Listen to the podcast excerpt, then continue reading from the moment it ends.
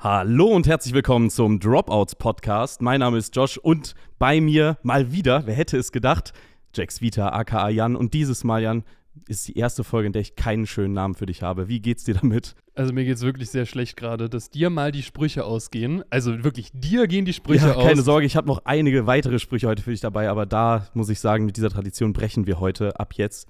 Äh, vielleicht kannst du dir ein paar Namen für mich mal ausdenken. Ja, ich überlege mir was. Aber, Aber mir geht's gut. Danke der Nachfrage. Geht's dir auch gut, nachdem ich letztes Mal den Fauxpas hatte, dich nicht nach deinem Jahr gefragt habe? Äh, ja, ich habe das mittlerweile verarbeitet.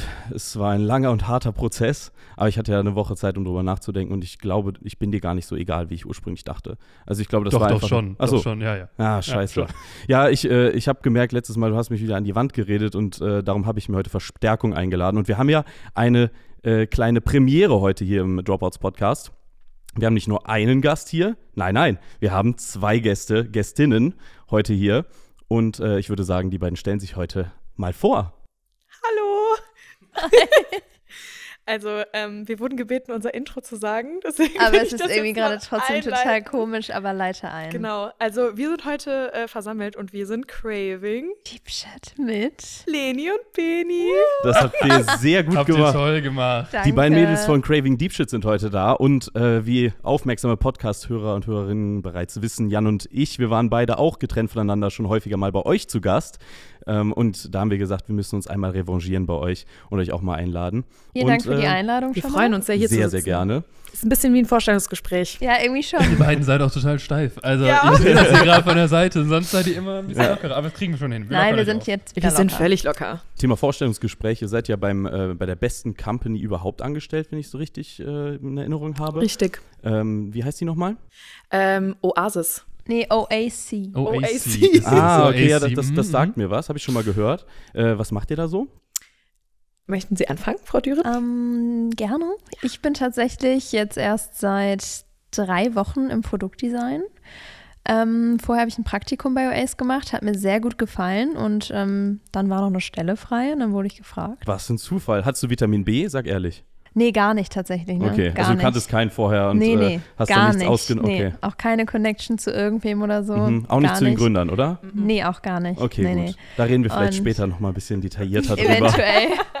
ähm, ja, es ist richtig cool, es macht richtig viel Spaß. Ich liebe das ganze Team. Es ist eher wie so eine Family immer im Office. Es ist gar nicht irgendwie, also absolut toll. Für alle, die hinter dem Stein leben, noch mal ganz kurz, Ace ist natürlich die bekannteste deutsche und uprise, my- most uprising Star Rising am Star. Äh, Sports Fashion Himmel. So. Und äh, ihr habt das Glück, da beide angestellt zu sein. Das wollte ich nur mal kurz einordnen. 100 Prozent.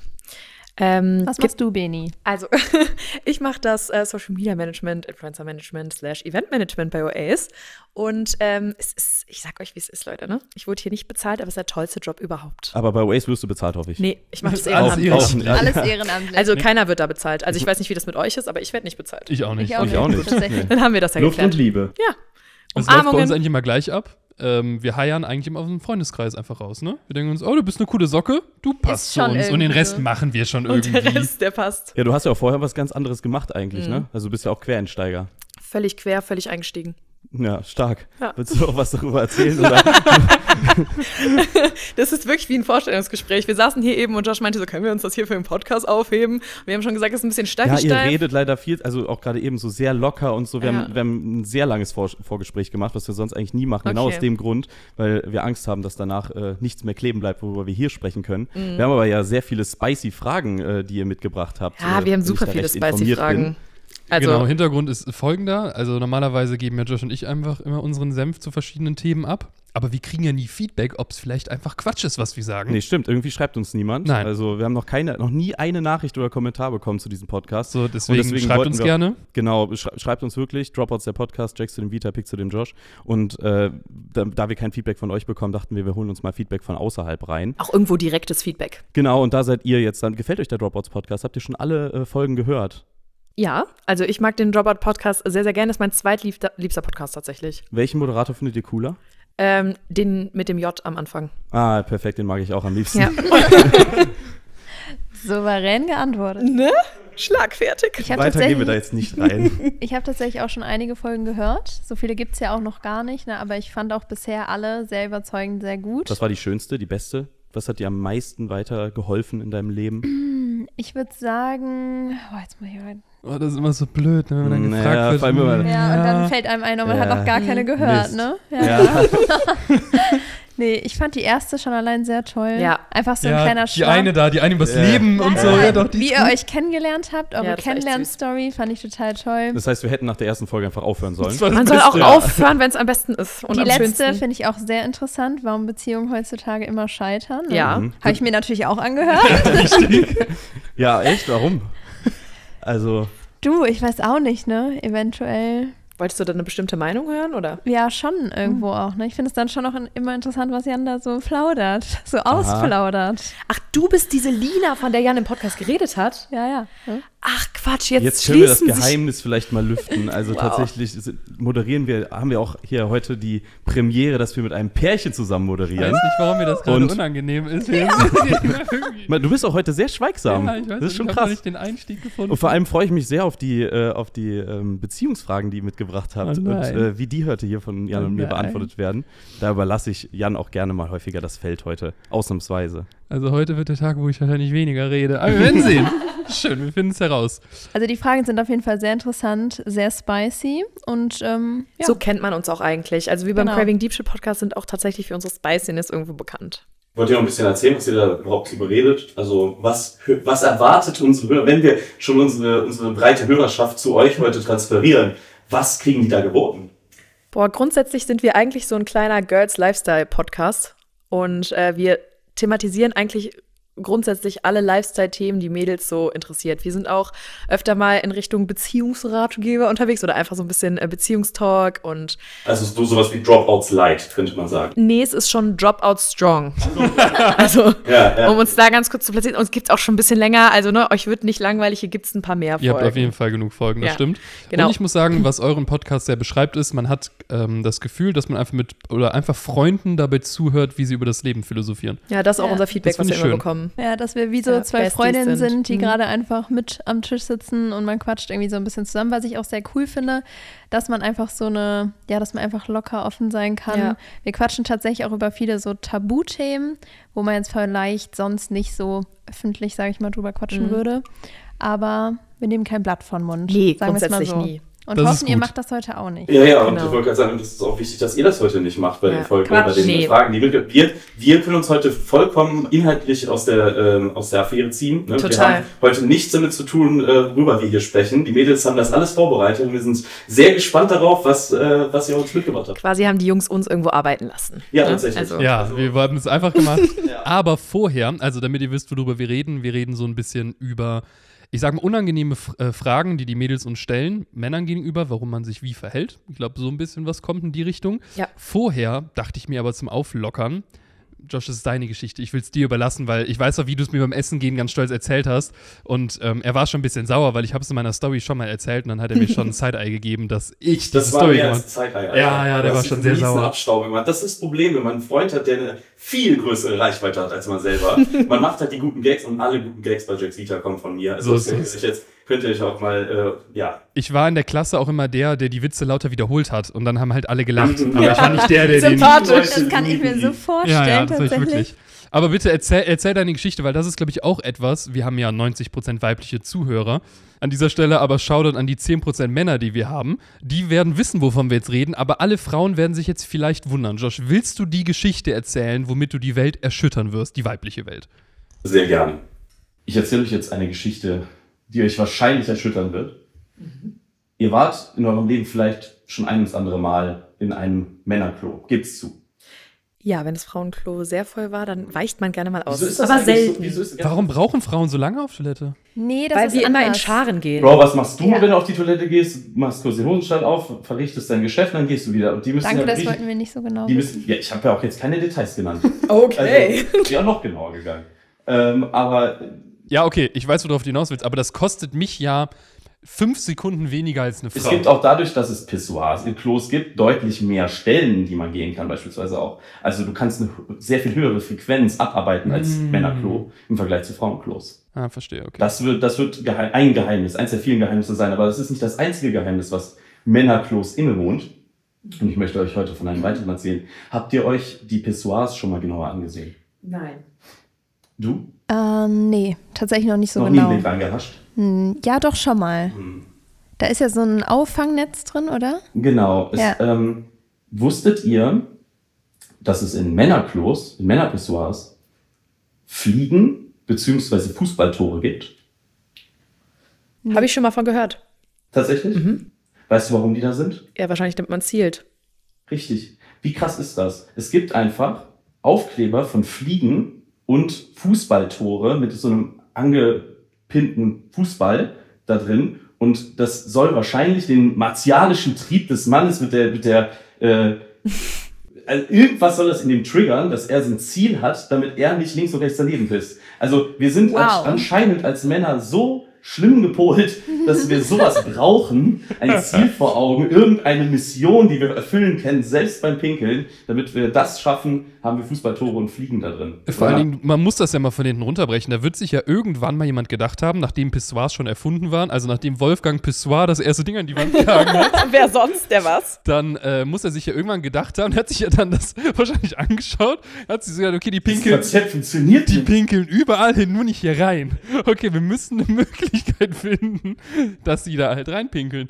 Und Aber man muss Wolfgang Pissoir schon zugute halten, es ist schon eine wahnsinnig gute Erfindung, oder? ja, das stimmt. Also ich finde, bei, wenn, warst du schon mal bei jemandem zu Hause, der auf dem Gästeklo ein WC, also so ein, so ein Pissoir hatte? Ich glaube ja. Ich finde, finde, das das ist wirklich, Ja. das ist da, da, da gehe ich dann wirklich auch zum da, nee, aber da gehe ich dann wirklich auch noch zum Hausherrn danach und äh, beglückwünsche ihn dazu. Ja. Da hätte ich ganz kurze Frage. Sind da auch Fliegen und Tore?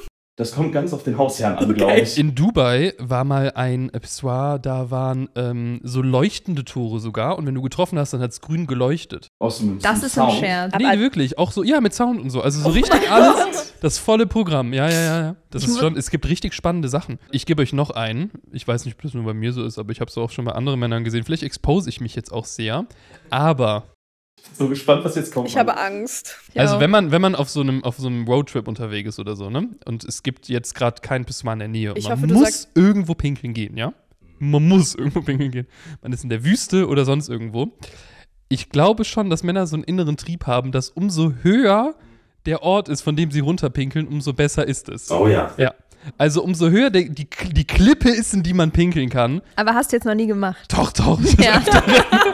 Ihr, macht ihr euren äh, Ort, wo ihr pinkeln geht, wenn es ein Busch oder so, äh, sucht ihr den auch danach aus, wie hoch der ist und ob ihr damit irgendetwas Höheres erreichen könnt, also äh, in Form von irgendeiner Mission, wo man so einen Entdeckergeist oder irgendein so ein Eroberungsinstinkt, der dann bei euch gestillt wird oder so, oder ist das so ein rein Männerding? Ähm, Also- tatsächlich noch nie drüber Also wenn ich nachgedacht. so mal so in, so einen Busch da gegangen bin, so, ja, das ist jetzt meiner. Also, Nee, Also- ich glaube, das ist wirklich so. Also Männer sind wirklich noch so ein bisschen Spielkinder. Ja, 100 Also das ist ja, die einfach einen so. sagen Spielkinder, die anderen sagen einfach Tiere. Früher war das, das ist Ja. bestimmt, ich, ich würde ganz kurz zum Urtrieb überleiten, woher ich glaube, dass das kommt. Okay. Wahrscheinlich kommt das noch aus der Jagdsaison und dass man dann trotzdem besseren Überblick hatte vor Angreifern. Das kann sein. Äh, oder vielleicht auch einfach zur direkten Ab Angreiferabwehr. Ja, oder kann so. Nennt mich Beni Freud. Ja, äh, ja, Also- jedenfalls. Ne? Wolfgang Pissoir und Bini Freud in einem Podcast. Ich glaube tatsächlich ist aber eher dieser Spielkind. Ja, ich glaube auch, dass ihr eher so. Äh, Es ist auch einfach wahnsinnig Ihr müsst euch auch von so einem allem Ding machen. riesigen Ja, Es glaube ist ich. ja es ist am ja liebsten, also es ist Grand ja so Canyon einen oder so. Stein. Klar. Habt ihr schon mal einen großen Stein? das ist ein Naturschutzgebiet. Ein was? so einen Ja, großen Stein von der bestimmt. Klippe geworfen. So, und dieses Gefühl, dass der unten, unten aufklatscht und sowas, das hast du ja die ganze Zeit dann. Oder habt ihr mal so ein Stück Eis hochgeworfen, dass das so für euch zersplittert? Ja. So, nur dass es sich zersplittert. Aber Einfach toll. Grundsätzlich, glaube ich, macht ihr sowas einfach öfter. Also wenn ich, Ich da jetzt so auch. resümiert Also mich- nachdenke, ja. mich würde es jetzt nicht reizen. Mich auch nicht tatsächlich. Ich freue mich nee. jetzt schon auf den Titel von diesem Podcast. Beni Freud und Wolfgang Pessoir, oder? Ja, das ist gut. Aber wollen wir Gut. nicht mal an euch Ja. übergeben? Ihr habt uns ja Fragen rausgesucht, Ja. sagen, die wir jetzt so. versuchen, so gut wie möglich zu beantworten. Ähm, ja, ich freue mich drauf. Ich würde sagen, ich starte direkt mal mit einer Frage, die sehr, sehr oft kam tatsächlich. Es wunderte Ähm, mich auch ein bisschen, dass sie so oft gestellt worden ist. Ja, aber deswegen stellen wir sie jetzt hier. Und zwar, ist unerfahren attraktiv? Meinung zu sexuell unerfahrenen Frauen mit Mitte 20. Dazu kam auch noch die Frage, wie wichtig ist Männern der Bodycount der Frau? Hängt ja damit zusammen. Äh, Äh, unerfahren, ganz kurz Definition, äh, reden wir von gar keine Erfahrung oder reden wir von wenig Erfahrung? Wir können es ja einfach mal auf beide Seiten spielen, aber ich würde jetzt grundsätzlich, glaube ich, davon ausgehen, gar keine Empfa Erfahrung. Mhm. Ja, wie drückt man das jetzt aus? Ich bin gespannt. Vielleicht haben wir auch eine ganz andere Meinung. Also ich glaube erstmal, äh, eine gewisse Art von Erfahrung ist recht zuträglich, weil äh, man dadurch natürlich schon gewährt. Also ich, ich als Mann hätte, glaube ich, bei einer Frau, die äh, Jungfrau ist, ein sehr krasses Pflichtbewusstsein irgendwie. Also Sie ich, zu treaten. ja, und aber halt auch irgendwie, ich weiß nicht, das, das, wäre so was so sehr filigranes. Ich hätte, also es ist schon irgendwo eine Verantwortung. Kannst du damit, gehst du Mhm. damit? Ja, ich weiß schon, was du meinst, ja.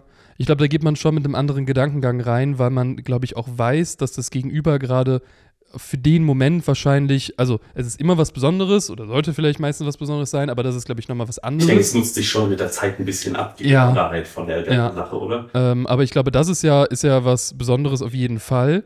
Und äh, ich glaube, da hätte ich schon so ein bisschen Bammel, dass man das dann halt irgendwie, vor allen Dingen, wenn man es so lange dann irgendwie aufgespart hat, sage ich mal. Ja, ja, da würde ich mich dann halt auch nach dem Grund fragen. Ne? Also was genau hat dich dazu veranlasst? Weil normalerweise ist es also für Frauen jetzt nicht sonderlich schwer, jemanden zu finden, mit dem man Geschlechtsverkehr haben kann. Äh, in der Regel so. Ähm, Das ist immer so ein Wording von Männern und Leute, ihr, ich, ich, weiß nicht, woher das kommt. Naja, es Ich kommt glaube, daher, es dass Female Choice ist. Also die Frau bestimmt ja, ob man Sex hat oder nicht. So. Ach, das meinst du. Ich als Mann, wenn, wenn ich mir das rausnehme, dann sind wir schnell in Gefilden, die justiziabel sind. Und wenn, aber die, also die Frau muss ja schon sagen, yo, das passt. Und meistens mangelt es nicht an Männern, die Geschlechtsakt äh, vollziehen wollen. Okay. Würdest du da nicht mitgehen?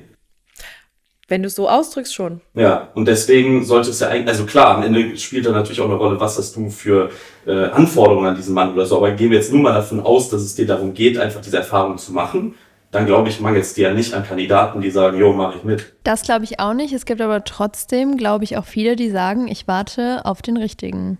Ja, ja, und dann, genau, und dann wäre für mich so richtig im Kopf, Alter, äh, bin ich jetzt für immer Genau. der Typ, der, also ne, wenn es dann am Ende nicht passt oder so, also dann, dann ist ja schon die Prämisse erstmal, dass wir irgendwie eine Beziehung haben, die schon länger geht, wahrscheinlich, ne? Oder sie sagt halt irgendwie, kann, bei dem fühle ich mich so wohl, da äh, habe ich jetzt Lust, das machen, egal ob man so, also ich gehe mal davon aus, dass es auf jeden Fall eine krasse Bindung stehen muss vorher.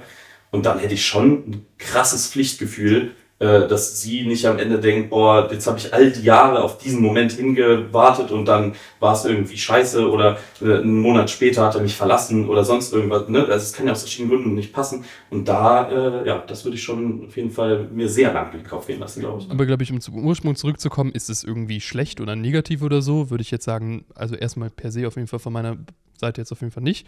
Ähm, ich finde es nicht schlecht oder negativ. Klar, Erfahrung ist immer so ein Ding irgendwie, das dann äh, noch dazukommt, aber so im, im ersten Atemzug würde ich mir, glaube ich, einfach Gedanken darüber machen, ob ich dann der Richtige bin in dem Moment. Ja, genau. Es kommt auch so voll übers Kennenlernen, wie lange ist man dann irgendwie schon äh, zusammen oder wie lange kennt man sich ähm, und ne, was hat man schon irgendwie gemeinsam auch erlebt. Und ich glaube, wenn man jetzt auch schon sich zwei Monate datet und man weiß auch, man hat auch kommuniziert, so, ey, ich habe mir das aufgespart und das ist für mich halt etwas Besonderes und so, dann ist das Erfahrungsding auch mehr oder weniger egal, weil dann ist man ja auch irgendwo schon tiefer zusammen Total. und dann. Es kommt ähm, total darauf an, wie genau. man, in welcher Konstellation. ich finde, bei allem ist es generell immer super viel Kontext und äh, generell äh, oder wie ein Mensch ähm, das für sich selbst, ähm, wie soll ich das sagen? Zum Beispiel auch das ganze Bodycount-Thema.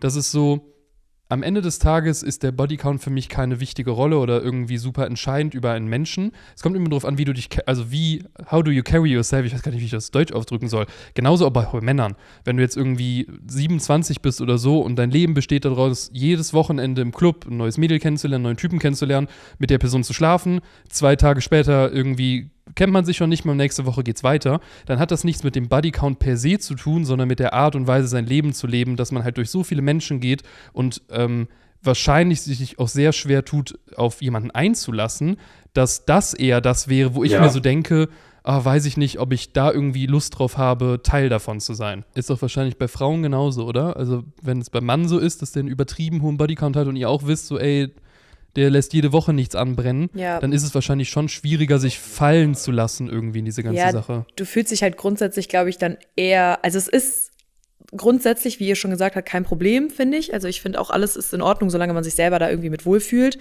Aber du hast natürlich das Gefühl von, ja, ich bin jetzt halt gerade so deine nächste Nummer in der Reihe. Und du Genau. fühlst genau, dich das ist bei Männern genau, Gleiche. natürlich nicht wertgeschätzt und du denkst dir so, ja, ich bin jetzt wirklich einfach nur da, damit du deinen Spaß hast. Und meistens ist es, oder oft denke ich mal, ist es dann auch genau so, dass einer einfach, ne, also dass da ja nichts hinter ist, außer wirklich so dieser reine Akt. Und ähm, ja, also ich glaube, es ist halt einfach so ein grundsätzliches Ding von, wie viel bist du dir aber auch selber wert, dass du mit so einer Person mitgehst. Also du musst halt selber für dich wissen, ob du das willst oder nicht. Ja, aber oft weiß man das ja auch gar nicht vorher, ne? Also wenn man jetzt vorher nicht drüber geredet hat oder jetzt irgendwie nicht Stories gehört hat, redet man ja eigentlich nicht direkt über einen Bodycount, würde ich sagen. Weil ich denke mir so, also klar, wenn jetzt jemand so einen sehr, sehr hohen Bodycount hat, ist es erstmal abschreckend. Ich finde aber, wenn man die Person kennenlernt und es vibet und die Person verhält sich vor dir so, als wärst du, sag ich mal, gerade wichtig und man lernt sich kennen und es ist auch exklusiv, dann äh, und es sich, keine Ahnung, irgendwann eine Beziehung wird und alles ist gut und dann finde ich, ist ein Bodycount nicht mehr so entscheidend, weil jeder hatte dann irgendwie mal seine wilden Phasen oder keine Ahnung, deswegen, das finde ich dann nicht mehr schlimm. Und äh, ja. Ja, aber also ich glaube, wir können festhalten, so innerhalb von einem Beziehungskontext, auch um die, auf die Ursprungsfrage einzugehen, jetzt nicht von dem Bodycount, aber ne, dass äh, da, glaube ich, es nicht so entscheidend ist, ob man jetzt viel Erfahrung hat oder nicht, wenn es halt ja. zwischenmenschlich passt. Genau, es kommt immer auf den Kontext an, irgendwie so. Das ähm, ich glaube, es wird über die, dieses Bodycount-Thema wird auch, finde ich, immer sehr krass von der einen oder der anderen Seite beleuchtet. Entweder so das eine Extrem, es ist irgendwie übertrieben viel und das ist ganz schlimm, oder so das andere Extrem von ähm, die Frau muss Jungfrau sein, so gefühlt, damit ich das halt irgendwie gut finde. Und ich finde, das ist halt beides so. Am Ende des Tages kommt es immer darauf an, wie die Person damit selbst umgeht und wie man selbst halt sein Leben lebt. Weil meine, meine Geschichte dahinter ist immer so ein bisschen, dass ich mir denke, wenn du halt dieses Leben lebst und du hast, du lernst super viele Leute kennen und du lernst nie, dich richtig zu binden und dich auf jemanden einzulassen, glaube ich, ist das in deinem Leben immer langfristig irgendwann eine Sache, die immer schwieriger wird, weil du gewöhnst 100%. dich auch an dieses kurze Hoch, du lernst jemand Neues kennen, das ist ja auch spannend und ich verstehe auch den Reiz daran, ne? Du lernst jemanden kennen, ist super spannend, man hat voll die intensive Zeit zusammen und so, es fühlt sich total gut an. Und dann vergeht dieses Hoch ganz langsam wieder und du bist so, okay, ich stürze mich ins nächste Hoch. Und ich glaube, dass das wie bei allem im Leben ist, wenn man das halt extrem ausübt, dass das einfach nicht gut für einen ist. Und ähm, das ist eher so der Aspekt, weswegen ich jetzt nicht unbedingt dazu raten würde, so versuchen, einen hohen Bodycount zu haben. So, das, daher komme ich eher, aber das hat wenig mit der Zahl an sich zu tun oder so. Ja, sehr gut. gute Antwort, würde ich sagen. Sehr ausführlich. Völlig gut. Wo wir jetzt auch gerade irgendwo so ein bisschen bei Body Count und a lot of sexual partners waren, würde ich einfach mal da so ein bisschen anknüpfen. Und zwar, die Frage war folgendermaßen gestellt. Männer in einer Fuckboy-Era, Doppelpunkt, sollte man sich als Frau eher distanzieren oder versuchen, ihn von sich zu überzeugen? Also wenn derjenige quasi schon klar gemacht hat, so, oder du weißt, ähm, schwierige Phase. Es ist eine schwierige Phase, er lernt gerade super viele Frauen kennen, spricht, spricht sich irgendwie so rum, schleppt jedes Wochenende eine andere ab und du bist dann da, verliebst dich irgendwie oder verguckst dich, sagen wir es mal so, ähm, weitergehen? Also, weil viele denken ja immer so, ja, er kann sich ja ändern. Wie steht ihr so dazu? Ähm, willst du anfangen? Soll ich anfangen? Ich kann anfangen. Ähm, ich würde jetzt tatsächlich eher sagen, distanzieren aus dem Grund heraus, wie ich gerade auch schon gesagt habe, wenn du einmal in diesem Mut bist von, hey, ich gehe mit den Jungs jedes Wochenende feiern und ähm, ich will gerade gar keine Beziehung und ich versuche gar nicht, mich auf etwas einzulassen, dann ist, ist das, glaube ich, schon eine relativ aktive Entscheidung, die du schon vorher dazu getroffen hast, jetzt diesen Lebensstil zu führen. Und klar, es kann immer passieren, dass man jemanden kennenlernt und dann von heute auf morgen sich so sagt, uff, oh mein Gott, ich will jetzt äh, alles ändern und auf den Kopf stellen und ich bin voll bei dir kann 100%, 100 äh, passieren, deswegen ich will das gar nicht hier so komplett verneinen. Aber in den allermeisten Fällen ist das schon so ein Ding von, ich befinde mich gerade in dieser Phase und will auch in dieser Phase bleiben, vor allen Dingen, wenn man es schon kommuniziert. Ja, mhm. das ist das eine. Ich finde aber auch, man sollte niemals den Anspruch ähm, an eine andere Person legen oder selbst sagen, ich versuche die Person jetzt zu ändern. Ähm, aus dem einen Ding, weil es vielleicht gar nicht unbedingt die andere Person will, so und man sollte das respektieren, was die eine Person. Aber auf der anderen Seite finde ich es auch für einen selber irgendwie zeugt es nicht von sonderlich viel Selbstliebe. 100 Prozent. Weil ja. wenn man, äh, also man, man sollte schon akzeptieren, okay, die Person hat das klar und deutlich mir gegenüber artikuliert äh, und entweder ich lebe damit und äh, gehe damit dann auch konform und habe dann weiter was mit der Person, ohne dass da irgendwas, äh, ohne dass ich da irgendwelche Ansprüche dann stelle. Oder ich sage alles klar, dann ist das, wonach wir beide suchen, einfach so unterschiedlich, dass es nicht passt. Und sollte es vielleicht irgendwann nochmal passieren, dass du was anderes suchst und ich in dem Moment auch oder und hab da noch keinen gefunden oder so, dann können wir das gerne mal probieren. Aber ich würde niemals den Approach haben, äh, eine Person grundsätzlich, eine Person ändern zu wollen und vor allem nicht in einem so early Stadium.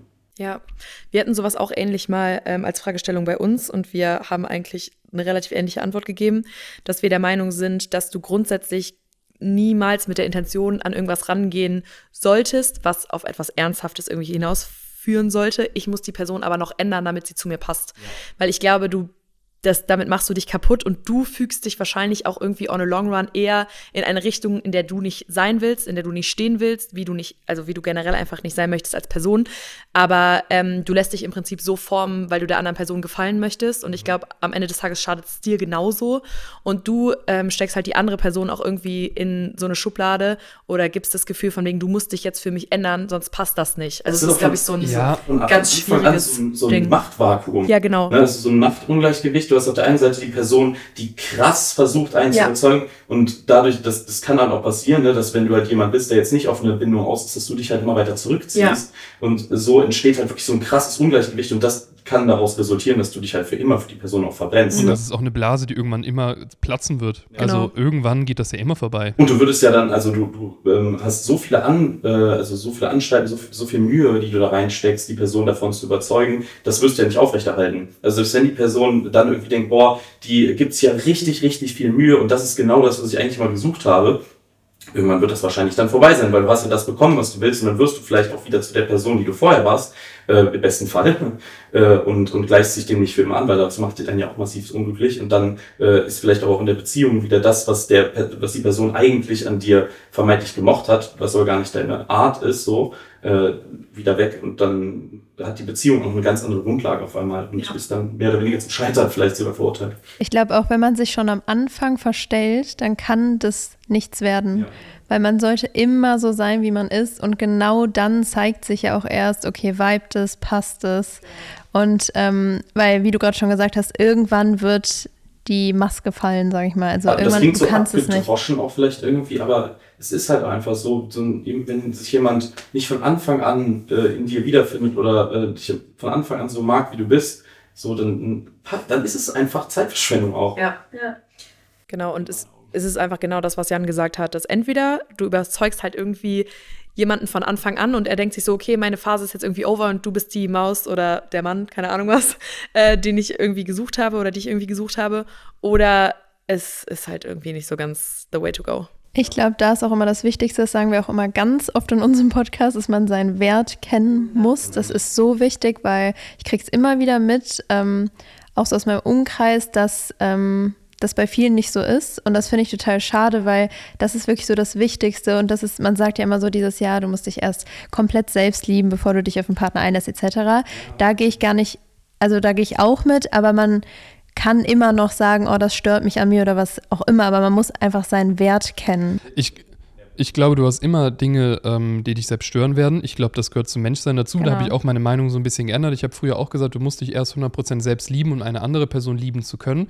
Und ja, du musst dich selbst lieben können, um jemand anderes zu lieben, aber du musst nicht jede Facette von dir ja. komplett gefunden haben und ähm, also das alles herausgefunden haben, um zu sagen können, ja, jetzt weiß ich genau, wer ich bin, ich liebe alles von mir, jetzt kann ich auch jemand anderes ja. lieben, sondern so, das Leben ist ja eh so eine kleine Reise an sich. Ähm, und was, was ich sehr schön fand, ich habe letztens einen Vergleich gehört, dass ähm, eine Beziehung im besten Fall daraus besteht, dass sich beide Menschen aneinander oder beide Menschen die Charaktereigenschaften des anderen Menschen gerne annehmen wollen würden. Also, dass man eine Person sieht und sagt, so wie die mit Mitmenschen umgeht und so wie sie ähm, über andere Leute redet, so wäre ich auch gerne. Das würde ich auch gerne ausstrahlen. Und wenn ich in den Raum reinkomme, dann wäre ich auch gerne so. Und ähm, ich habe schon total oft gesehen, du hast entweder in Beziehungen, dass sich eine Person für die andere total verstellt und sich halt streckt und dieser Blase irgendwie, diese Blase aufrechthalten möchte. Und es gibt aber auch Beziehungen, da nehmen beide so ein bisschen die Charakterzüge vom anderen an und man merkt halt, da findet so eine Symbiose statt, irgendwie so ein bisschen, auf keiner neg negativen Art und Weise, sondern man merkt halt, die finden sich beide toll und wollen gerne ein bisschen so sein wie die andere Person. Und ich glaube, das ist immer ziemlich gesund. Ja.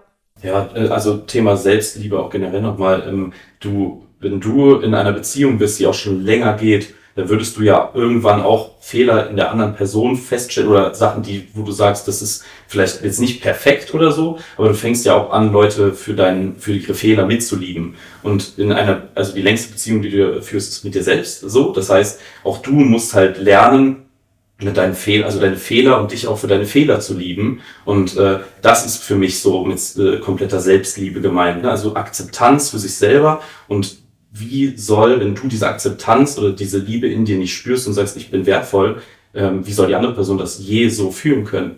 Äh, das, das ist ja immer eine Frage von, wie gehst du da rein? Genau, das ist es, weil Das du dich dann selber nicht wertvoll genug fühlst und dann lässt du dich auch auf unglückliche Connections, Beziehungen ein, würde ich Ja, sagen. und die Person spürt das ja auch. Die Ja. Person spürt, okay, der Typ streckt sich, der macht äh, äh, alles und so und mit dem kann ich alles machen. Und dann reizt du diese Grenzen auch. Also es gibt Menschen, die das dann halt ausreizen und äh, auch diese, diese, diese Schwäche dann in dem Sinne ausnutzen und, und äh, äh, sich dann da irgendwie einen Partner zurecht äh, biegen, der äh, daran total kaputt geht. Aber immer wieder, ne, und dann, dann äh, reitet man sich auch wieder schnell in solche toxischen Geschichten halt rein, ne, wo äh, man dann so ein bisschen Liebe gibt und Bestätigung und dann zieht man wieder und die Person denkt so, ah geil, so, da stecke ich mich wieder hin und so. Und äh, in solche Gefälle darf man einfach nicht kommen. Ja, das stimmt allerdings. So ist es. So, ich würde sagen, wir kommen mal zur nächsten Frage. Ähm, was wäre so das Schlimmste, was eure Partnerin euch antun könnte? Beziehungsweise ihr seid in einer Beziehung und was wäre so für euch das, wo ihr sagen würde, boah, geht nicht schlimmer? Vielleicht nehmen wir so Betrügen raus, case. weil ich glaube, das ist. Ich glaube, es hat alles mit Vertrauensbruch zu tun, oder? Also mir würde jetzt nichts einfallen, was super schlimm ist. Also mir würden natürlich schon viele schlimme Sachen einfallen, aber alles mündet ja eigentlich darin, dass Vertrauen gebrochen wird. Naja, und wie wir in der letzten Folge gesagt haben, auch den Respekt, ne? Also, dass man äh, den Respekt vor dem Partner Mhm. verliert in irgendeiner Weise. Ne? Und ich glaube, wenn man das merkt, und da, da zahlt ja alles drauf ein, auch dieses Betrügen am Ende oder so, ich glaube, das hat dann auch irgendwie was mit dem Respekt gegenüber der Ja. Beziehung und gegenüber dem Partner zu tun. So, und äh, ich glaube, wenn du das verlierst und, äh, und, und halt merkst so, egal was ich tue, im Job, so was, ich erreiche, das nimmst du nicht ernst, was ich sonst für, für Sachen mache äh, innerhalb der Beziehung, außerhalb der Beziehung wenn ich mich versuche weiterzuentwickeln, das wird dann vielleicht alles auch irgendwie belächelt oder so. Ne? Und dann, glaube ich, ist das sowas, wo du so merkst, oh Gott. Ja, das ist ein super schwieriges Thema, finde ich, weil das ist ein ganz, ganz schmaler Grad. Also dieses ganze Respektsthema, ähm, das ist super wichtig in Beziehungen generell, dass man die Zeit des anderen respektiert, ähm, aber dass man auch respektiert, was für Entscheidungen der andere trifft. Und ich finde, in, in der Beziehung ist es immer so eine sehr krasse Mischung aus, man will sich auffangen, wenn etwas nicht funktioniert, beispielsweise wenn man sich was Neues vornimmt und man zieht das nicht durch, sage ich jetzt einfach mal, ne? Und macht das over and over again. Du nimmst dir neue Sachen vor, du ziehst es nie durch. So, dann hast du als Partner zwei Möglichkeiten. Entweder du fängst die Person halt jedes Mal auf und sagst, ist nicht schlimm, alles gut, du musst das nicht durchziehen. Oder du sagst halt als Partner, du ziehst das durch, du machst das, du schaffst das, du kriegst das hin. Und das ist immer, finde ich, so ein ganz schmaler Grad, den man in so einer Beziehung aufrecht halt, hält. Und oft findet sich das ja auch irgendwie dann von selbst. Aber ich habe oft in Beziehungen das Gefühl, wenn, ähm, wenn irgendwann der Respekt daraus verloren geht, dass das Hobby nicht mehr respektiert wird. Also das klingt jetzt komisch, aber äh, der Mann will unbedingt anfangen damit, keine Ahnung, ähm, laufen zu gehen jetzt so. Und der zieht das nicht durch. Und von der anderen Seite kommt dann so ein, ach, du machst das eh wieder nicht. Also du ziehst das eh nicht durch. Ne, dass man nicht mehr aneinander glaubt und sowas. Das ist immer dieses Auch, Respektsthema. Genau. Äh, du ziehst das eh wieder nicht durch. Ach komm, das ist zu groß für dich. Ja, mach das vielleicht nächstes Jahr und ne, all so Geschichten. Ich glaube, das sind so diese Small Habits, die aber sich ganz, ganz schlimm anfühlen, die vielleicht auch dann so wegignoriert werden in Beziehungen. So ein Augenverdreher oder sowas. Das sind so, finde ich, diese kleinen Stiche, die halt nicht funktionieren. Und on the bigger scale wird das halt einfach immer größer. Ne? Es hat, mündet aber alles eigentlich auf Vertrauen und gegenseitigen Respekt. Da haben wir auch schon mal ähm, drüber gesprochen oder schon des Öfteren. Ähm, also ich glaube auch, sobald ein Partner, eine Partnerin die Augen verdreht, ist die Beziehung mehr oder weniger zum Gut. Scheitern verurteilt. Das wäre mal für euch, weil wir haben da schon öfter drüber geredet, deswegen die Frage mal an euch beide rübergeben. Wie seht ihr das? Ähm, das ist ja eigentlich ein kleiner Akt. Also, ne, so, so, oh, so ein dieser Move. Aber jedes Mal, wenn ich das gesehen habe, auch in Beziehungen von Freunden von mir, klar, da war das jetzt nicht das Einzige, wo du das dann dran- dran gemerkt hast, aber oft war die Beziehung dann wirklich zu 90 Prozent hinüber, weil schon dieser Grad überschritten ist, wo man sich respektiert. Ja, safe. Also ich finde auch, grundsätzlich ist das ein sehr disrespectful Verhalten. Also wenn jemand, also ich glaube, es kommt so ein bisschen auf die Situation an, wenn es so ein bisschen Spaßkomik ist Ja, und man ja, irgendwie klar. so in Ja. funny way ist und dann, ne? Nee, schon so ernsthaft. Aber wenn jemand ernsthaft was anspricht oder jetzt ernsthaft irgendwie sagt, so, hey, das sind meine Grenzen und ich komme damit gar nicht klar und es ist nur so ein, oh, nerv nicht, geht gar nicht. Ja. Also du, du merkst halt dann wirklich, dass die andere Person einfach grundsätzlich, glaube ich, den Respekt so ein bisschen verloren hat, einen auch einfach nicht mehr ernst nimmt, nicht mehr wertschätzt. Und ich glaube, das ist einfach ein ganz schwieriger Move. Ja. Ja. Wir haben das schon in der letzten Folge auch nämlich gesagt, wo wir auch drüber geredet haben, wie Beziehungen lange halten. Das, was, das Beste, was ihr tun könnt, um, um wirklich da, sich darum zu kümmern, dass die Beziehung lange hält, ist da zu sein. Also Ja. wirklich da zu sein. Wenn der Partner was sagt, darauf eingehen, ernstes Interesse zeigen. Das ist, glaube ich, das A und O für eine Beziehung. Das klingt immer so, so wie so eine Ja. Floskel. Ja, klar bin ich da. Aber beispielsweise auch, wenn du irgendwo sitzt und ähm, dein Freund, deine Freundin erzählt was und du siehst, der Partner steht auf und geht, weil es ihn nicht so interessiert, was gerade zu sagen ist. Also ich finde es Ja, oder er hat so das Handy in der Hand. oder Genau. Es sind so ist nicht da einfach. Also, und auch, ne, du musst nicht mal irgendwie aufs Handy gucken, unbedingt, ne, finde ich, sondern es reicht auch schon so dieses, ich leg's auf den Tisch, ich, ich bin irgendwie immer noch irgendwo anders oder Ja. so, ne, ich hab's in der Hand, ich spiele mit rum oder so. Das sind immer so, so Sachen, und natürlich ist es dann nicht das eine Ding, es ist so kumuliert, so, ne, verschiedene Sachen, und das, das ist dann Unbehagen irgendwann. Ja. Ja, und es deutet immer darauf hin, dass irgendwas in der Beziehung gerade nicht glatt läuft oder so läuft, wie es laufen sollte, weil ich finde normalerweise, wenn du eine gesunde Beziehung führst und deinen Partner liebst, dann interessiert dich immer alles, was der Partner dir sagt. Also du willst dann ja unbedingt wissen, wie war dein Tag, was hast du gemacht, erzähl mir alles. Und äh, ja, ich denke, da muss dann irgendwas ganz tief in der Beziehung schon nicht stimmen, dass das dann so ist oder halt wirklich komplett der Respekt einfach verloren gegangen sein. Wie, wie seht ihr das denn, äh, Thema, ähm, ich will alles wissen vom Partner? Äh, seid ihr so, dass ihr immer direkt up to date gehalten werden wollt? Also so äh, sofort schreiben oder keine Ahnung was oder so äh, Tagesupdates zu geben? Äh, oder sagt ihr so, es reicht mir auch aus, wenn wir uns dann irgendwie nach einem Wochenende, wo der Partner weg war, dann sehen und der erzählt mir halt alles, wie es war? Da sind wir, glaube ich, sehr unterschiedlich. Ja, das ist doch perfekt. Ähm, ach so, jetzt an Jan und mich gestellt, oder? Nein, nein, euch beide. Ach so. Ähm, ja, okay, ist dann ja quasi über Jan und mich. Wir ähm, sind zusammen. nee. Du bist die Lina. Nee, nee, nee.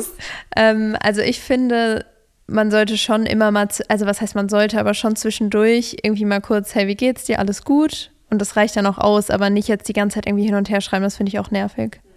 Also, nee. Ja, also ich bin auch grundsätzlich nicht so die kommunikativste Schreiberin. Also in every way. Deswegen, ich bin jetzt nicht so die 24-7 Chatmaus, auch nicht in einer Beziehung. Ähm, klar, wenn jetzt irgendwie was ist oder so, ich bin eher dann so, lass uns irgendwie abends kurz sprechen oder wir telefonieren mal eine Runde und gucken, ob alles gut ist. Oder wenn es irgendwas zu reden gibt. Aber ich habe auch kein Problem damit, ähm, irgendwie mal so zwei, drei Tage ganz normal, ne? Irgendwie sowas, hey, wie geht's dir, alles gut? Und sich dann halt vernünftig auszutauschen und dann irgendwie wirklich über alles, was deeper zu reden, weil ich finde oft auch auf so einer Schreibebene kommt viel irgendwie falsch rüber oder dann ist man doch irgendwie nicht so ganz beim Thema und ich finde, ich würde mich, also ich persönlich äh, mache sowas lieber face to face, gerade wenn es generell jetzt irgendwie keine Ahnung, Neuigkeiten gibt oder sonst was. Ich finde es irgendwie schöner, wenn man dann so ein face to face Gespräch hat, halt dieses ständige Hin und Her gechatte. Ich habe da eine These. Einer thesiert. Ich habe eine These, die würde ich jetzt einfach mal aufstellen. Ähm, ich glaube, ähm, wenn man ganz krass das Bedürfnis hat, sich die ganze Zeit auszutauschen und man das so wirklich fordert, also so, kannst du mich bitte auf dem Laufen halten, was machst du schon wieder, warum schreibst du mir nicht hin und her, dann ist das immer ein Problem von, man hat in dieser Beziehung nicht genug Sicherheit. Also du hast das Gefühl von, irgendwie sind wir hier nicht ganz safe, irgendwas, irgendwas passt hier noch nicht. Deswegen brauche ich regelmäßig die Bestätigung, hier, hier ist gerade alles gut. Keine Sorge, ich muss mir keine Gedanken machen. Und ich glaube deswegen, es gibt gar nicht so ein, ähm, äh, was heißt richtig und falsch. Ich glaube, das hat gar nicht so viel mit dem Schreiben an Nee. sich zu tun, sondern es ist, glaube ich, ein mangelndes Gefühl, dass man seinem Partner transportiert von, ey, hier ist alles gut zwischen uns.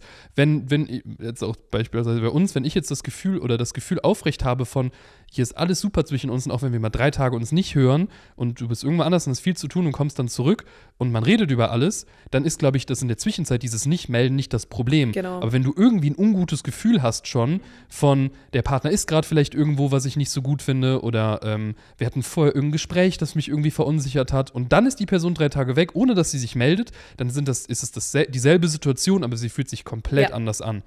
Und ich glaube, diese. Sicherheit ist eher das, was man braucht und weniger die Worte, die man über WhatsApp dann Ja. schreibt. Word. Sehr gut. Word. Lassen wir so stehen. Ja. Jan Freud. Seid ihr bereit für eure nächste Frage? Ready. Es gibt ja dieses typische Wording, Männer wollen immer das, was sie nicht haben können. Würdet ihr da mitgehen? Ähm, ich glaube, das ist kein typisches Männerding, oder? Ist das nicht auch ein Frauending? Nee.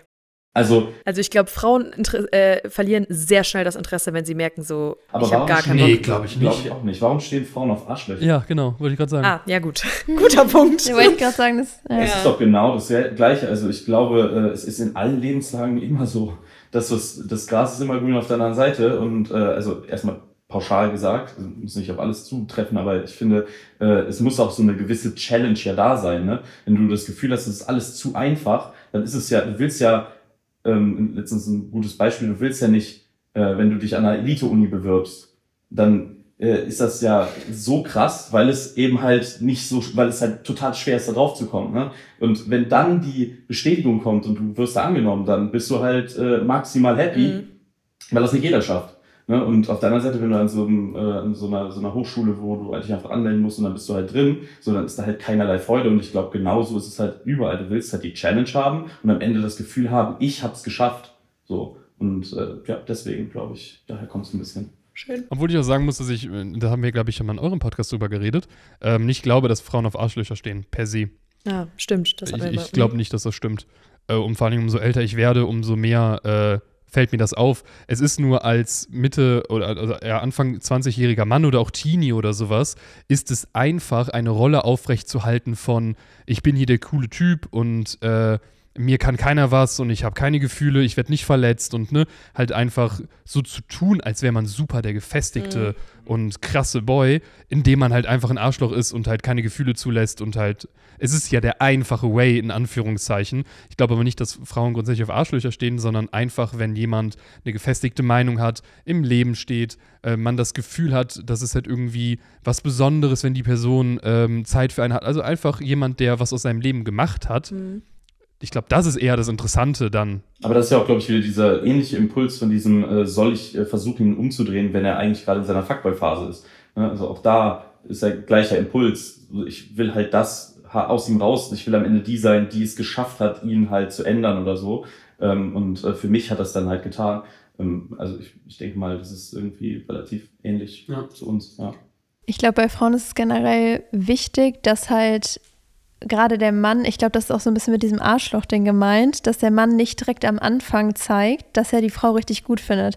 Also man braucht immer so ein, natürlich will man so schon am Anfang ein bisschen die Sicherheit haben, ja, er findet mich gut, ich bin gerade irgendwie so die Einzige, aber trotzdem, ich glaube, wenn der Mann zu schnell so ist, sich die ganze Zeit meldet und die ganze Zeit, wann sehen wir uns wieder und so, ich glaube, dass das dann auch Ja, schnell so...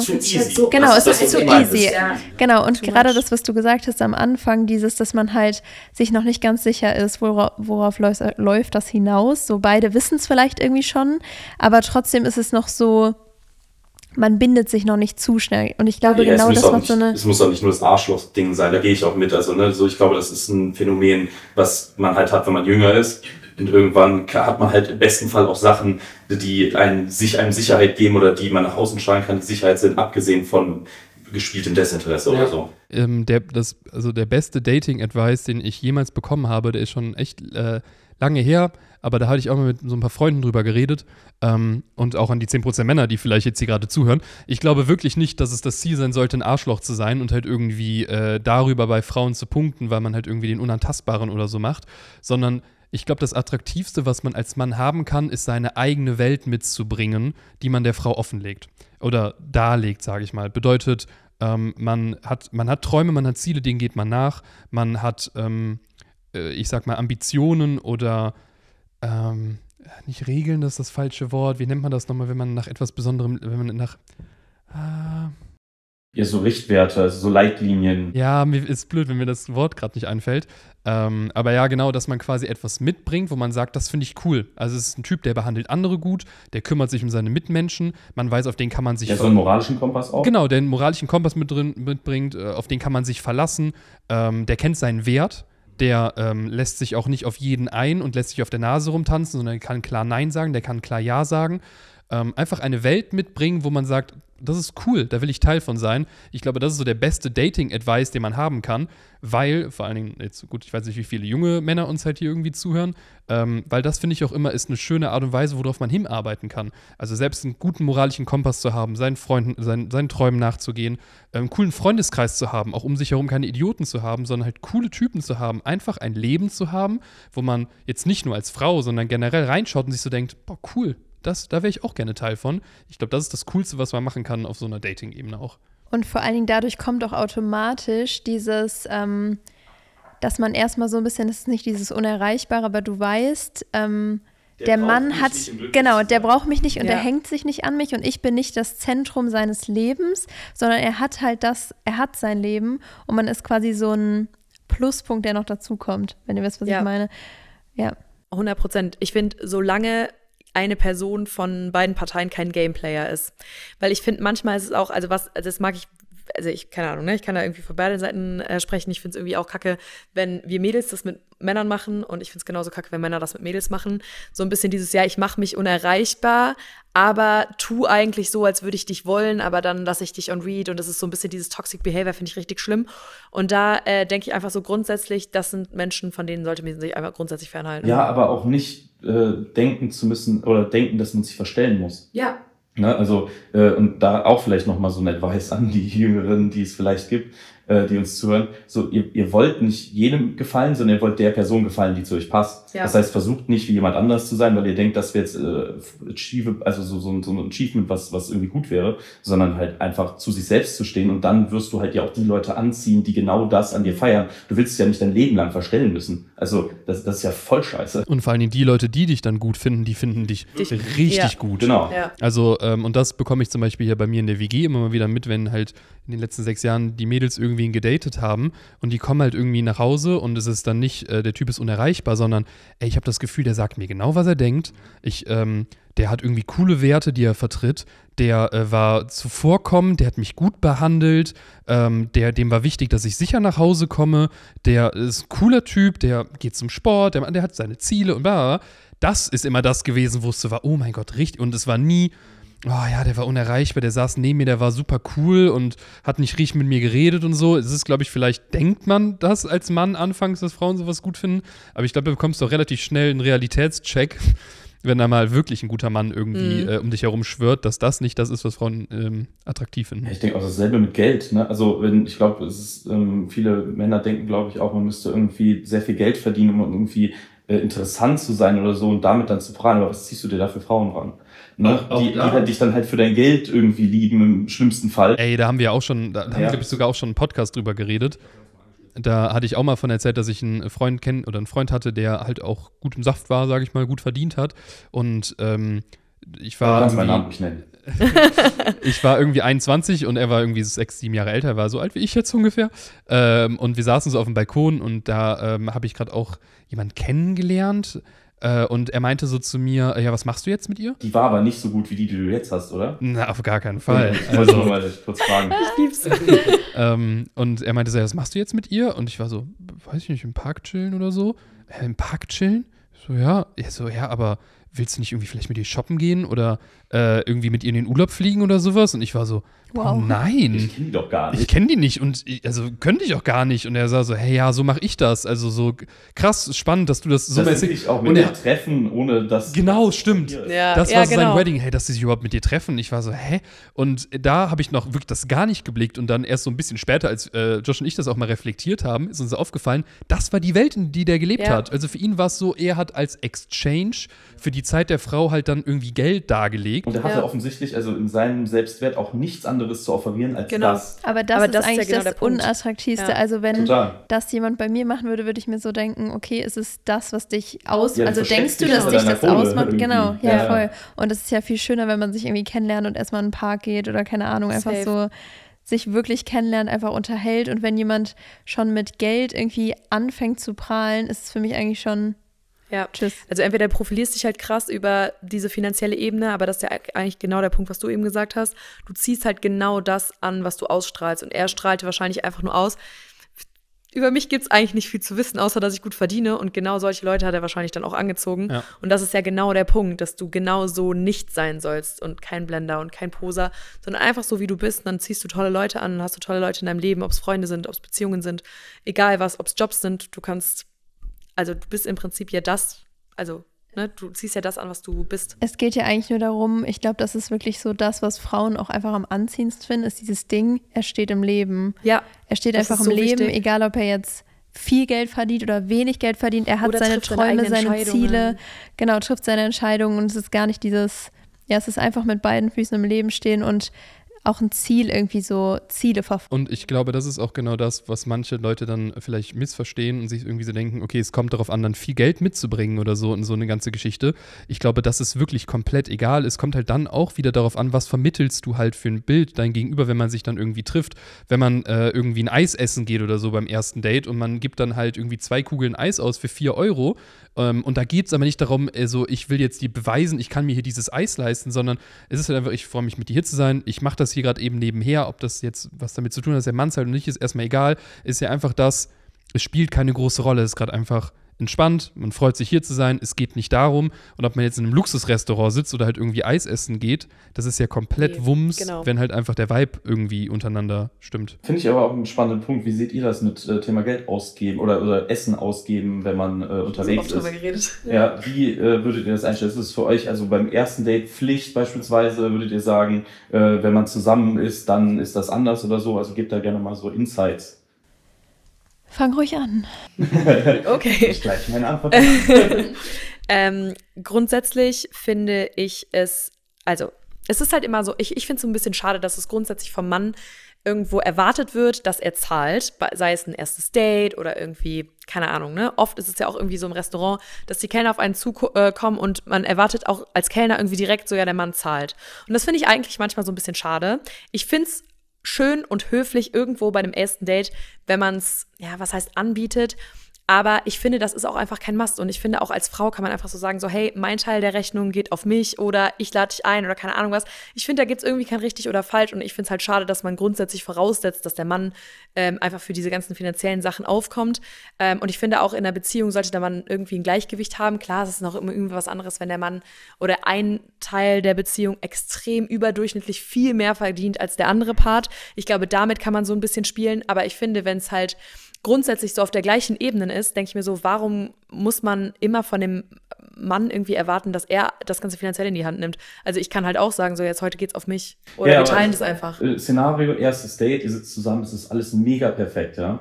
Und dann irgendwann, ja, Rechnung bitte, dann kommt die Rechnung und er sagt, boah, puh, das ist irgendwie mein Geld gerade nicht dabei oder sowas. Kein oder Problem. man, man guckt sich so an und ist so erwartungsvoll, was macht der, die andere Person? Da will ich, da, Ähm, würd, würdest du sagen, das ist dann ein Downer? Würdest du sagen, das Date war super, aber er hat nicht bezahlt? Nee, Würdest- gar nicht. Okay. Also Krass. wirklich gar nicht. Also ich würde ich würd sagen so, hey, it's all fine, it's on me. Ich bin auch ehrlich, ich glaube, wenn ich bei dem ersten Date sitzen würde und ich würde merken, es vibet gar nicht, würde ich grundsätzlich meinen Teil bezahlen. finde ich cool. Weil ich mir einfach so denke, Maus, du musst mich hier echt nicht einladen, das war einfach nur schlimm. Aber so, keine Ahnung. Also ich finde, das ist dann auch irgendwie total respektlos, wenn man wirklich merkt von beiden Seiten, das, das ging gar nicht so. Guck mal, ich setze mich auf, da weißt du, es kommt auf jeden Fall jetzt eine Einer Antwort von meiner Seite. total Ja. Ähm, darüber habe ich mir auch schon Gedanken gemacht, weil ich finde das ein total spannendes Thema. Ja? Natürlich. Ich finde das super interessant. Ich bin dafür, dass der Mann zahlt. So, Ich dürfte noch gar nicht sagen, was ich denke. Weil ich ja, das darfst du jetzt nicht erzählen. Ich will ganz, ich will Du ganz denkst das, was Jan denkt. ja, genau. Das Nein, ich will, ich will jetzt gleich, ich will, ähm, weil danach kann man nämlich ganz gut drauf aufbauen. Ich finde, das hat aber nichts mit dem Geld an sich zu tun, sondern ich finde, bei so einem Date, was finden Frauen schön, wenn der Mann das Date plant, wenn Ja. der Mann sagt, wo geht's hin, ähm, ich hol dich ab, was auch immer, was auch Sowas immer sein ist mag, so mach, mach wichtig. dich fertig. Das hat aber ja nichts damit zu tun, dass der Mann Geld mitbringt, sondern dass man merkt, dem Mann ist es wichtig, dass es Mhm. dir gut geht in, dem, in der Situation. Und ich finde, es gibt nichts Unangenehmeres, äh, auch unter Freunden, äh, gut, das ist jetzt nicht so schlimm, oder unter äh, Fremden, sagen wir mal so, wenn man irgendwie zusammen essen war und es ist so ein Ding von, wer zahlt jetzt hier die Rechnung und hin und her. Und ich bin immer die Person, die einfach direkt sagt, ich zahle jetzt hier die Rechnung. Nicht, weil ich irgendwie mir denke, ich bin jetzt hier, der auf dicke Hose macht und jetzt irgendwie die Rechnung zahlen möchte, sondern darum soll es nicht gehen in diesem Moment. Man trifft sich ja, um einen schönen gemeinsamen Abend zu haben und ich möchte so viel Kopfschmerz aus dieser ganzen Geschichte rausnehmen wie irgendwie möglich. Ich finde, das Beste, was man machen kann, ist als Mann einfach kurz bevor die Rechnung kommt, aufstehen, auf Toilette gehen, auf dem Weg zur Toilette beim Kellner vorbei, kurz zahlen, sich hinsetzen und daraus gar keine Geschichte machen.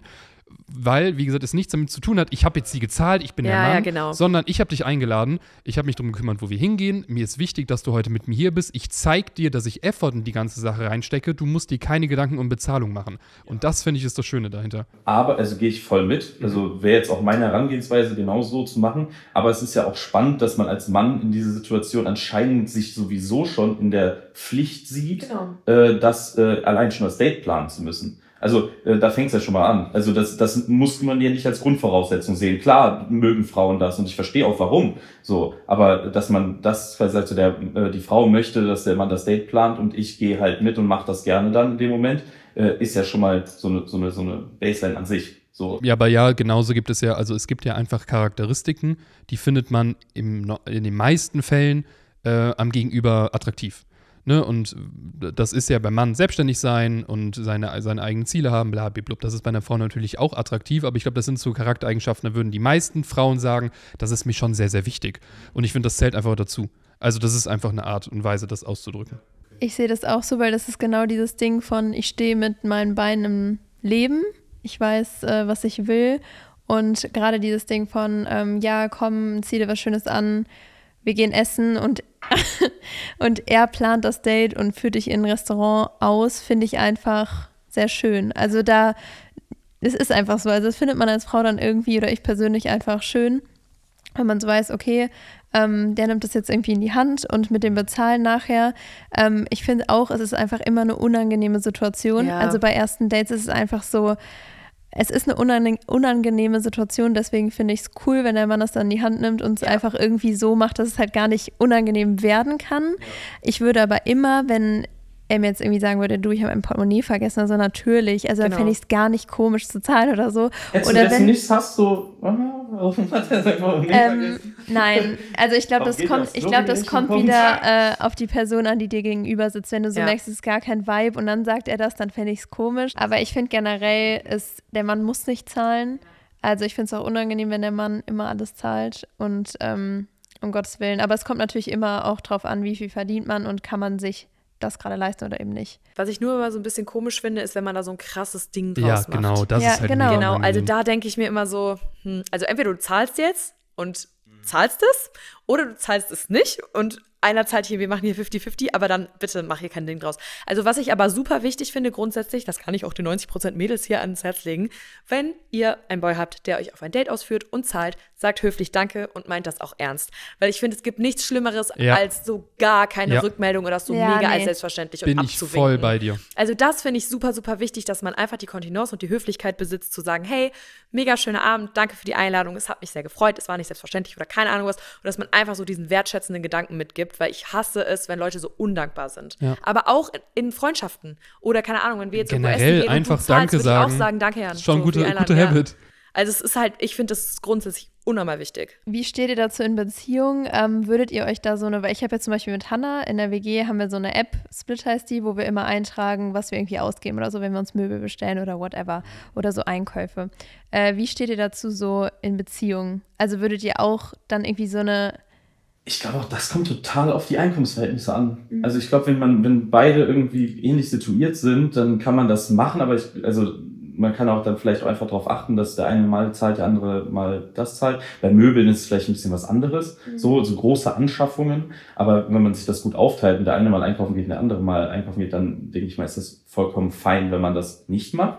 Ähm, aber äh, auch da, wenn äh, der eine jetzt weitaus mehr verdient und äh, ist die ganze Zeit auf der Arbeit, jetzt mal ne, so gesprochen, die andere Person ist halt, äh, macht vielleicht halbtags oder so und äh, kümmert sich dafür um den Haushalt oder geht halt auch einkaufen oder so, dann ist es vielleicht auch schon scheiße, wenn die Person dann die ist, die die ganze Zeit einkaufen muss und auch das Geld ausgibt. So, deswegen muss man da, glaube ich, sehr individuelle Lösungen finden. Ja, genau. Also, Und ich glaube auch, wenn es in Beziehungen irgendwie 50-50 ist vom Einkommen und man teilt sich halt die Sachen, dann finde ich das absolut, also genau so sollte es dann wahrscheinlich sein. Ja. Was ich ähm, auch eigentlich, oder ich finde es manchmal auch irgendwo, es ist eine Respektsache, auch nicht immer direkt ähm, seine Karte zu zücken und irgendwie zahlen zu wollen, auch bei Freunden. Auch wenn ich jetzt irgendwie mit einem Kollegen essen gehe oder so, dann ähm, nicht immer irgendwie die Person sein zu müssen, die jetzt sagt, äh, ich zahle jetzt hier alles, alles gut, sondern auch einfach ab und zu mal sagen, also wenn die andere Person zahlen möchte oder auch wenn, wenn Lina jetzt sagen, sagt, ich möchte hier das gerade bezahlen, nicht der Typ zu sein, der dann sagt, nein, nein, ich zahle das trotzdem. Sondern das ist ja auch irgendwo eine Respektsache, wenn die Frau dann sagt, ich möchte das sehr gerne selbst bezahlen, dass sich sie auch kaufen zu lassen, weil ich kenne da auch äh, Typen, denen ist das dann sehr wichtig, halt irgendwie zu sagen, nein, ich bin jetzt hier der Mann, ich zahle hier alles. Ich finde auch, dass, ich finde, darauf darf man auch drauf eingehen, weil manchmal ist es ja auch irgendwie so, we want to treat our boyfriends und dann ist es manchmal so, ach Mann. Ja. ja, keine Ahnung. Aber die allertollsten sind ja eigentlich die, da hätte ich jetzt gerne eure Meinung zu, im Restaurant, der Mann bezahlt, offensichtlich vor dem Kellner und dann draußen ja schickst bei die Hälfte per PayPal, ne? also wie gesagt, ich finde, wenn man halt wirklich merkt, äh, das Date vibe nicht und man ist absolut nicht auf einer Wave, Dann finde ich es eigentlich man. höflich, einfach seinen Teil selber zu Ja. Aber bezahlen. geht wenn du man, dann, geht man dann überhaupt essen beim ersten Date?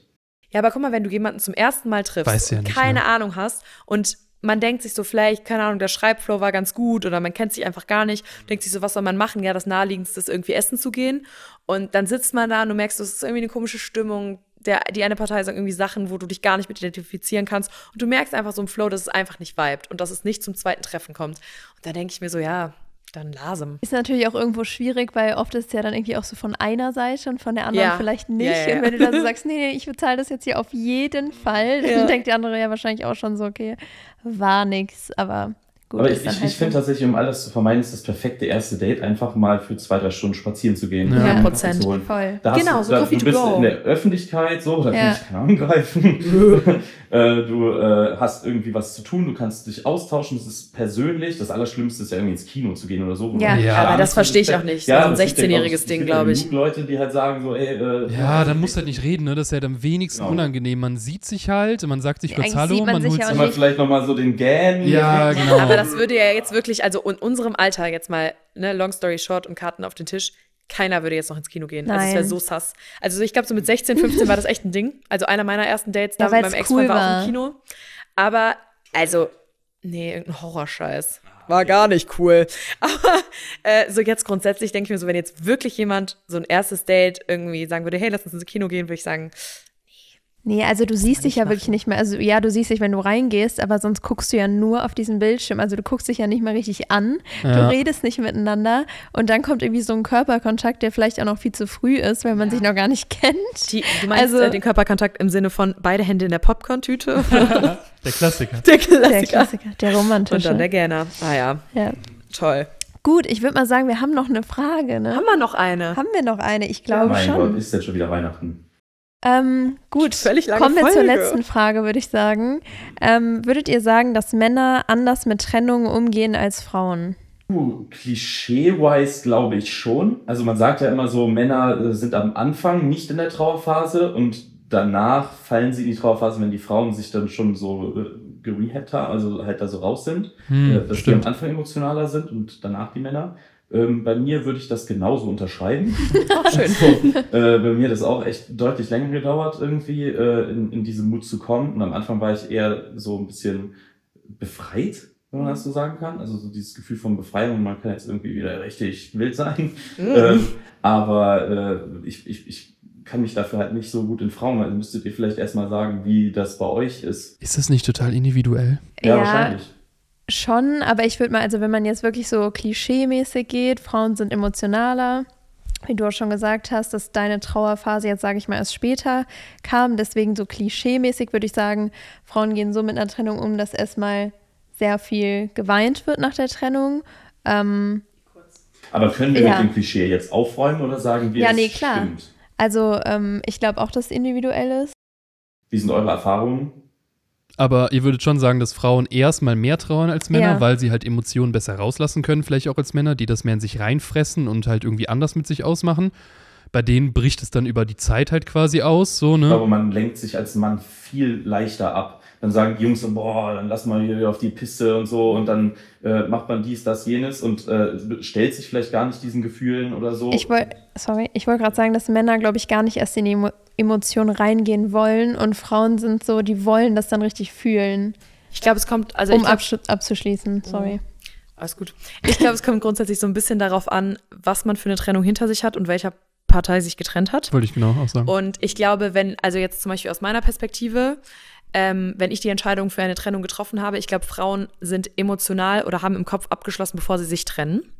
Und ähm, also ich kann das aus Erfahrung sagen, dass klar, dir Ja, man trennt sich nicht wirklich direkt an diesem Moment. Richtig, genau. ja Du hast dich halt emotional vorher schon getrennt, also auch kopfmäßig. Und dann ist es eine Phase von, ich vermisse die Person gerade, es fehlt mir, weil es fehlt mir etwas mit oder eine Person, mit der ich mein Leben teilen kann. Und es ist wie so ein Tod. Also ich meine, ihr kennt es alle, ne? Eine Trennung ist so ein bisschen wie wenn jemand stirbt. So, du hast so das Gefühl, die Person, löst, die dir am nächsten ähm, steht. Fun Fact, löst dieselbe, dieselbe chemische Reaktion im Kopf aus wie Tod. Das dachte ich mir. Also wirklich, ich fand, ich finde, es ist sehr, eine sehr ähnliche äh, emotionale Gefühlslage. Und ähm, ich glaube, bei Frauen ist es einfach so, wie Lina schon gesagt hat, ich glaube, es ist eher so ein Ding von, wir trauern danach, aber eher für uns. Also ich glaube, es ist so ein, so ein für uns Ding und chatten mit den Freundinnen. Und ähm, ich glaube, dann hat sich das aber auch relativ schnell wieder, wenn man selber die Entscheidung getroffen hat. Und ich glaube, danach bist du eigentlich emotional so, dass du dann weißt, okay, du hast für dich die richtige Entscheidung getroffen. Und ich glaube, Männer sind so, die reflektieren generell eine Trennung sehr spät. Also irgendwie erst wirklich länger danach. Und da kommen wir wieder zu dem Punkt, Männer wollen immer das, was sie nicht haben können. Und dann ist es oft so dieses, oh, hätte ich nicht noch was ändern können. Also so ich glaube, waren es immer ist ein bisschen dieses. Realisieren, dass dann erst realisiert wird, oh, vielleicht war es ja doch irgendwie das Richtige. Ja. Naja, oder vielleicht noch anders die Angst davor, nicht nochmal etwas finden zu können, was genauso matcht oder so. Mhm. Ne? Und dann Ja. verklärt man ja in der Retrospektive auch einfach alles immer. Es ist alles eigentlich immer geil gewesen. Und ach Mann, warum habe ich das denn in dem Moment? Und da macht es, glaube ich, total Sinn, sich, äh, also bei mir hat es total, äh, hat mir total geholfen, eben nicht da so reinzugehen. Ähm, mir direkt in dem Moment, wo ich mich getrennt habe, so die, diesen Anker in meinem Kopf zu setzen von, so wie du dich gerade fühlst, diese Art von diese, diese Befreiung und dieses, ich weiß gerade in diesem Moment, dass das die richtige Entscheidung war, sich, egal wie weit das weg ist, sich einfach nur an diesen Satz zurückzuerinnern, an sein spät, also an sein früheres Ich und quasi dieses, das Vertrauen da reinzulegen, dass du damals so richtig gefühlt hast und richtig entschieden hast, weil du in diesem Moment in der Beziehung unglücklich warst. Egal wie du am Ende denkst, vielleicht, oh, war, die, war ja doch eigentlich alles ganz geil und sowas. Also mich hat das sehr krass gerettet irgendwie Mhm. oder gecarried. Ich glaube, das ist auch der Unterschied, weil du jetzt grad- gerade ja quasi sagst, dass du sehr rational am Anfang damit umgegangen bist und eben nicht diese Gefühle sofort rausgelassen hast. Ich glaube, genau das ist das aber, was man als Frau schwieriger kann, weil die Gefühle einfach hochkommen und es ist so, du musst dann einfach das rauslassen und heulen. Also ich Gut, glaube, das ist halt auch wieder. der, der sich getrennt hat, ne? Dann ist es, Ja, ich okay. glaube, es ist Hm. schon immer auch genau das Ding. Ja, ja, ja. Das ist schon ein wichtiger Punkt in der, in der Ja, ich glaube, es ist auch so ein grundsätzliches Ding von, wie sehr steigere ich mich da jetzt rein und wie sicher bin ich mir mit meiner Entscheidung. Weil ich glaube, man merkt nach einer Trennung auch extrem schnell, ob es die richtige Entscheidung war oder ob es die falsche Entscheidung war. Weil es gibt ja auch wirklich immer Leute, die danach nochmal zusammenkommen und sagen so, okay, wir können doch nicht ohneinander oder einander. Aber wenn es halt die richtige Entscheidung war, dann ist es ja, glaube ich, so ein grundsätzliches Ding von, ich schließe einfach damit ab und ich klammer mich genau daran, dass ich die Entscheidung getroffen habe und dass ich weiß, dass es für mich die richtige Entscheidung war. Ja, auch wenn es mir gerade schlecht geht. Was ich halt gemerkt habe, ist auch einfach, dass äh, erst nach der Trennung, dass ich überhaupt gar nicht wusste, wer ich überhaupt bin. Ne, und äh, das war für mich eigentlich das größere Problem, mit dem ich mich dann halt befasst habe. So, äh, wer bin ich außerhalb dieser Beziehung? Und äh, ich glaube, äh, diese, diese, diesen Impuls oder so, also dieses in Gang setzen von dem Verarbeiten von sich selber oder dieses Finden von sich selber, das wäre innerhalb dieser Beziehung gar nicht möglich gewesen. Ähm, äh, und klar hast du dann halt immer wieder auf diesem Weg so dieses, ah, vielleicht ist die Person das, was mir gerade fehlt, um, um mit mir selber glücklich zu sein. Und da können wir wieder die Klammer schließen zu dem, nein, das muss schon aus dir selber herauskommen, diese Zufriedenheit mit dir selbst. Ich glaube, bei Männern, die aus dem Nichts verlassen werden und auch sehr lange in einer Beziehung waren, also zum Thema, ne, wir hatten ja die Frage, wie gehen Männer mit einer Trennung um? Ich glaube, das ist super, super unterschiedlich, weil ähm, Josh beispielsweise trotzdem ja in, mitten in seinem Leben steht. Ne? Du hast, du hast ein ähm, du hast ein Auffangnetz, sage ich mal, so mehr oder weniger, eine, eine coole soziales Umfeld und so weiter.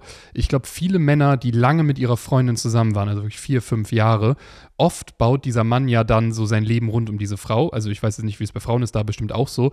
Aber ich erinnere mich noch gut an, gerade früher, wenn so ein Mann aus dem heiteren Himmel verlassen wurde, dann setzt dich das so auf Ground Zero. Also du bist so am Ende, weil dein Leben ist diese Frau. Du, ähm, also als Mann plant man ja auch immer so ein bisschen alles, was du beruflich machst und wo du hin willst, willst du deine Frau irgendwie so mäßig mitnehmen. Und ich kenne einige Männer, die dann damals verlassen wurden, die, ähm, für die war das wie so ein Schalter, der umgelegt wurde. was erst wahnsinnig wehgetan hat, also wirklich ganz schlimm wehgetan hat, weil ich will mal so ein bisschen mit dem Klischee, damit ihr wisst, wo ich herkomme, dieses Klischee von ähm, der Mann trauert später und am Anfang ist so. Ich glaube, das ist nicht unbedingt so. Es gibt äh, Männer, die werden so davon getroffen, dass sie von dem Moment ihr Leben komplett umkrempeln weil sie keine andere Wahl haben. Also es ist dieses typische Ding von, man wird bequem in einer Beziehung, man ähm, gibt sich mehr zufrieden auch irgendwie damit, wo man beruflich steht, weil man hat so seinen, seinen sicheren Hafen und man hat nicht so den Hunger nach mehr.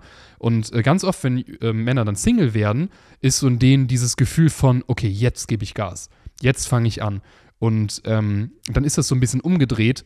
Das tut anfangs so weh, verlassen worden zu sein. Und ich äh, spreche so aus Erfahrung, wo ich 17 war und auch das erste Mal verlassen wurde, war das nämlich bei mir genauso, dass ich so eine Motivation daraus gezogen habe, dass ich gesagt habe, okay, ich benutze das. Ich habe beim Sport damals angefangen das war mein Go dafür. Und ich war so, ich werde jetzt mein Leben komplett umkrempeln. Und im halben Jahr von jetzt wird sie so, äh, sich so in den Arsch beißen, dass sie mich verlassen hat. Und das ist dann auch wiederum gut, ne? Also, dass dann quasi später daraus etwas Gutes entsteht. Aber ich glaube, das ist schon ein krasses Klischee, dass Männer am Anfang irgendwie gefasst sind und später geht es denen dann äh, irgendwie schlecht. Ich kann das auf jeden Fall andersrum. Dass am Anfang richtig scheiße ist und dann bist du so, okay, ich benutze jetzt diesen Schmerz und ich arbeite damit. Aber das ist ja gut, wenn man sowas grundsätzlich auch in was Positives umwandeln kann. Ja, also, das ist ja deine einzige Wahl, ne? Genau. Also, ja, aber das war, also ich finde, man sollte sich auch nicht zu sehr in sowas reinsteigen. Eine Trennung ist immer scheiße. Aber ich denke mir halt immer so, wenn du, du, du fühlst dich halt auch irgendwo so, wie du dich fühlen willst. Und entweder du machst halt was draus und du nimmst halt dein, ne, wie du jetzt schon gesagt hast, und denkst dir so, nicht? Boah, ich weiß du nicht. Fühlst dich so, wie ich fühlen willst, da würde ich nicht mitgehen. Ich würde schon Boah, mitgehen, find, dass du dich so darin larven kannst. Ja. Also du kannst lange am Punkt stehen bleiben und ich gesagt, oh, Ne, ich glaube, der beste Tipp auch für Trennungsschmerz ist sich fortbewegen, ja, weiterkommen. Eben. Das meine ich ja. Also entweder du, du besuhlst dich halt mit deinem Mitleid genau. und denkst so, mir geht's so schlecht, ja, dir geht's scheiße. Oder du kriegst halt den Arsch hoch und sagst so, ja, mir geht's trotzdem immer noch schlecht, aber ich versuche halt das Beste daraus zu machen. Ich glaube auch, du kannst nicht entscheiden, wie du trauerst, aber du kannst entscheiden, wie du mit der Trauer umgehst. Also ob du halt sagst, boah, ich lege, keine Ahnung, leg mich jetzt eine Woche aufs Sofa und heul nur ähm, oder ich äh, nehme aus der Trauer, wie du gerade auch schon gesagt hast, Kraft raus, mich einfach weiterzuentwickeln. Und ich glaube trotzdem, dass es bei jedem anders ist, weil manche brauchen auch dieses eine Woche, zwei Wochen einfach trauern Vollkommen und fein. Genau, Trauer, lieg ein, zwei Wochen, 100 Prozent, Wein, lass alles raus. Ähm, nur am Ende des Tages bringt es dich halt nicht wahrscheinlich vom Schmerz weg, also lässt es raus. Aber ich glaube, um wirklich über eine harte Trennung hinwegzukommen, ist das Beste, was du machen kannst, nach vorne gehen und was Neues schaffen. Und ob das jetzt neue Hobbys sind, beruflich was ist, du fängst mit dem Sport an, du beschäftigst dich mit neuen Dingen, einfach nicht mehr die Person sein, die verlassen wurde, sondern das Gefühl haben, dass es weitergeht. Das ist, glaube ich, das Allerwichtigste. Schön. Ich glaube, wir haben genug geredet. Das war äh, unsere längste Folge. Da bin ich mir sehr, sehr sicher, weil ich meinen Call um eine halbe Stunde ähm, verpasst habe, den ich eigentlich um 19 Uhr hatte. Es war aber auch sehr spannend mit euch. Es hat mir sehr viel Spaß gemacht. Kann ich nur äh, erwidern. Fand ich sehr cool, dass ihr da wart. Vielen Dank dafür. Danke für die Einladung. Danke für die Einladung. Ich fand es auch sehr, sehr cool. Ähm, wollt ihr noch sagen, wo man euren Podcast finden kann? Also, wir, uns gibt auf Spotify, auf Apple Musics, Musics, Music und ähm, eigentlich überall, wo es Podcasts gibt. Instagram gibt es uns auch genau, unter auf Instagram gibt uns. Shit. Auf jeden Fall abchecken, da wird jetzt auch im Laufe der Zeit äh, Videocontent kommen, habe ich gehört. So ja. sieht's aus. Nicht schlecht. Wenn ihr mehr von den Mädels äh, hören wollt, dann schaut gerne mal da vorbei. Wenn ihr wollt, dass wir noch mehr dieser Themen bequatschen, dann gebt uns gerne Feedback und dann sehen wir uns beim nächsten Mal wieder bei Dropouts der Podcast. Genau beim nächsten, beim nächsten Dropouts Donnerstag oder an jedem anderen Tag, denn jeder, jeder Tag, Tag, ist Dropouts Tag. Dropouts Tag. Vielen Dank, Leute, fürs Zuhören. Bis zum nächsten Mal. Ciao, ciao. Ciao.